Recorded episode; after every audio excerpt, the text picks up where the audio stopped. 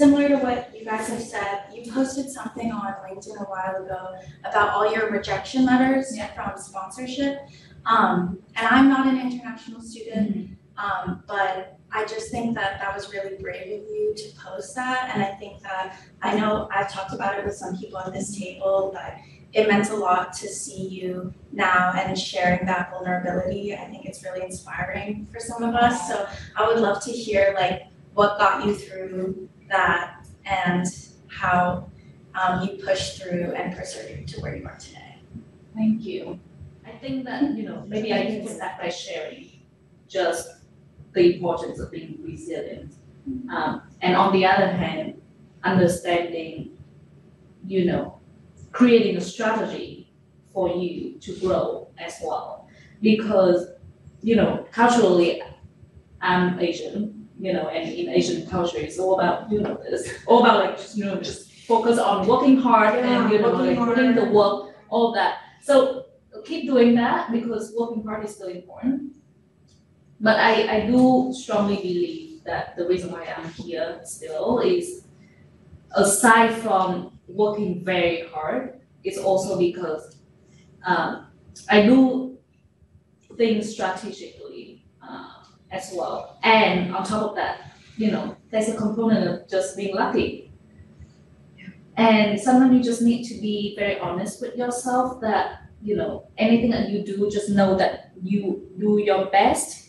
And you have every reason to be proud of yourself, because some people are luckier than others. But I'm also very spiritual in a way. Like you don't lose anything. I always think that when you feel unlucky in some situation, something lucky is going to come to you. It's just not a transaction. So having that mindset is very helpful for me, and understanding that. The difference you're seeing about yourself now, and I think that Raquel and I actually kind of talked a little bit about that during the competition when we say that, you know, when I told you, if you remember, that like when you feel like you're different, it's actually your strength. Yeah. You know, your uniqueness is what going to become your power. And we're going to talk about negotiation as well, but. It was so hard for me when I came here as an international student, but I was pretty naive, to be honest. I didn't let all of that, like, you know, drag me down. I know that it was hard, but my focus has always been to move forward and not looking backward. I only reflect on what has happened because, of course, I got a lot of rejections. But I do feel grateful for every rejection that I have, honestly, because after I got rejected, I always follow up with a thank you. And you know what's crazy for me to know now is, and also I'm a hiring manager now, when I interview people, I am so shocked to know that probably out of 10 people I interview, one of them returned a thank you note. It was shocking to me because during my time, you know, we all know that if you go to an interview, you should follow up with a thank you note. And I never thought that it would be something I had to like tell people. But, you know, I last week I also taught a class at Pace and I had to also tell them the same thing. You need to send a thank you note. This is the kind of thing that I think, you know, it's as crazy as it sounds, but if you do carry gratitude with you in everything that you do, you're already in the 10%. A lot of people take things for granted, and I see a lot of entitlement, especially. I mean, I don't still consider myself as a younger generation, but there are a lot of entitlement that I'm seeing becoming more and more prominent in the younger generation when. You have so many opportunities, and what's tricky about having a lot of opportunities, similar to like how you have like dating apps nowadays, how you have a lot of social media, so many followers, all that, you know, all these options, it looks great, but what I care about is what actually meaningful. And I think that it's definitely one of the things that helped me get to where I am today, because I never take anything for granted. I always double pay people who help me. even if they don't help me get a job. Like the reason why I got a job is because I applied on LinkedIn. No one helped me get a job. It was a very lonely process. But I do believe that because I'm always grateful, that energy shows to whoever that I meet. And I never go to an interview thinking that I'm desperate for a job. Because when you are desperate for a job, people will sense that. And here's the truth. No one is going to offer you a job because they feel like they have to save you. No one, me included. I will never hire someone because I feel like I need to save this person, because guess what? A lot of people come to me for help. If I have one job opening and if, you know, like 100 people need me to provide that opportunity for them, that's not how it works. You know, and as much as I have empathy for people, when it comes to business, you always want to hire the best people for the role. And if you come with that mindset, if you know your value, so it go back to like self-awareness. So a lot of that is like internal work to go deep within yourself, but also look outward and understand, you know, who your role models are, because it's going to tell you a lot about who you aspire to become. So when you understand yourself, when you understand your value, when you know other people, like, you know, for example, you guys did the event and people say like, oh, great job, like, understand that that's your strength. And for some of you guys who, you know, you might not be as extroverted, but you know that like a lot of people tell you that, oh, like I really like just talking to you, because after talking to you, I feel better about myself. That's also your strength. So I always come to the interview knowing myself, and I think that others say, no, I kind of have to work for it, but I never come with the energy that like, please give me a job. You know, that's number one. That's rule number one. Never come to any interview and making them feel like, oh, I'm desperate for this job. Please give it to me. You will come with the energy, knowing that even with your international background, that's your strength.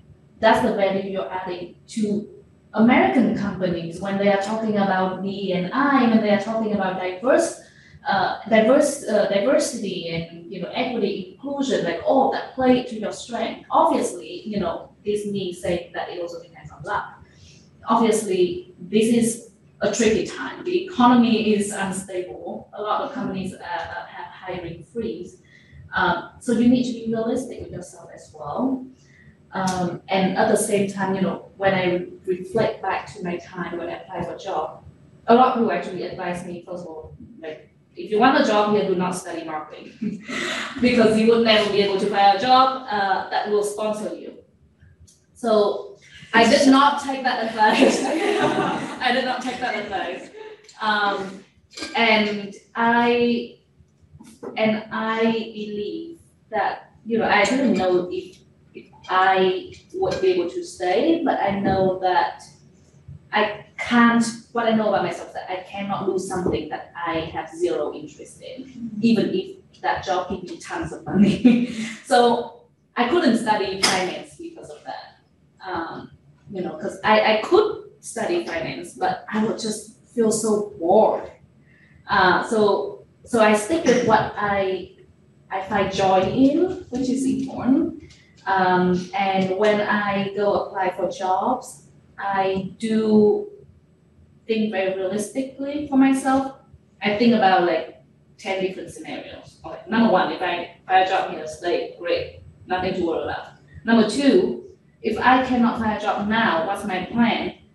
At that time, as an international student, some of my plan was to, you know, like, do I consider studying for a few more years, trying to stay, and hopefully during that time I can find a job.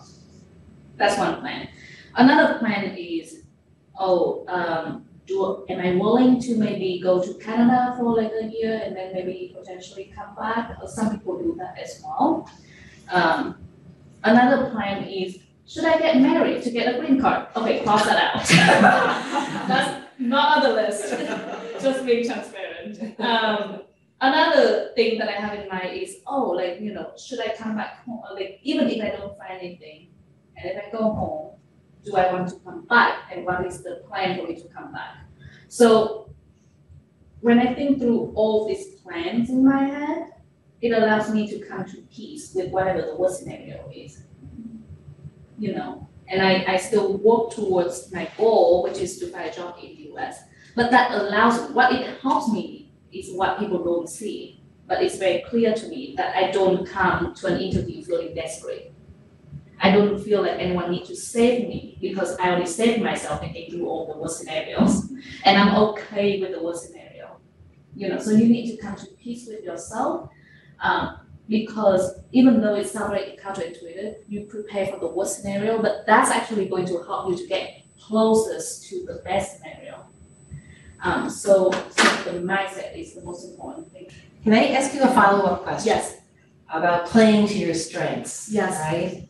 So I think we all think that being an international student is a strength when you come into it.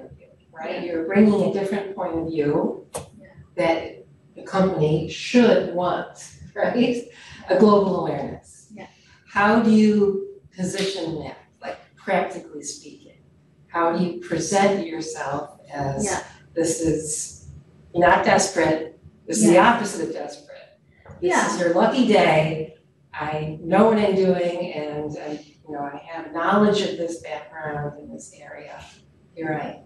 Yeah, I think number one, to be practical first, is that, when you apply for a job, there are companies that just they are just going to straight say no to you, that we cannot hire an international student right now.